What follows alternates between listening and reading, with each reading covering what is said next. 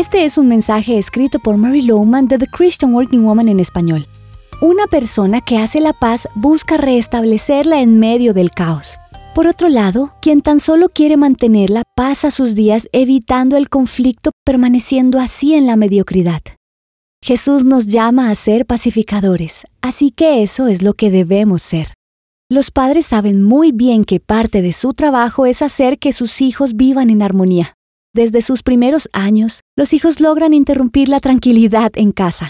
Se enredan en peleas, ofensas y se molestan unos a otros. Así que nos convertimos en pacificadores. A veces nuestro rol es firme y otras veces solo mediamos. El trabajo de alguien que hace la paz no es necesariamente pacífico.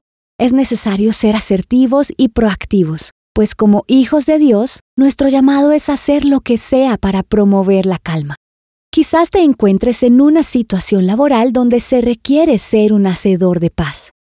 Algo que usualmente causa discordia entre las empresas son el chisme, la inseguridad laboral, ambiciones fuera de control, la mala comunicación, problemas morales que afectan la empresa y produce falta de armonía, o pequeñas discordias entre compañeros donde uno se niega a hablar con otro.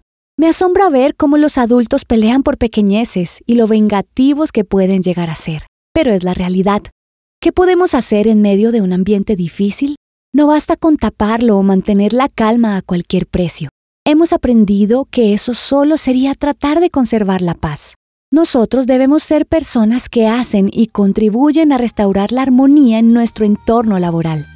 Encontrarás copias de este devocional en la página web de christianworkingwoman.org y en español por su presencia radio.com.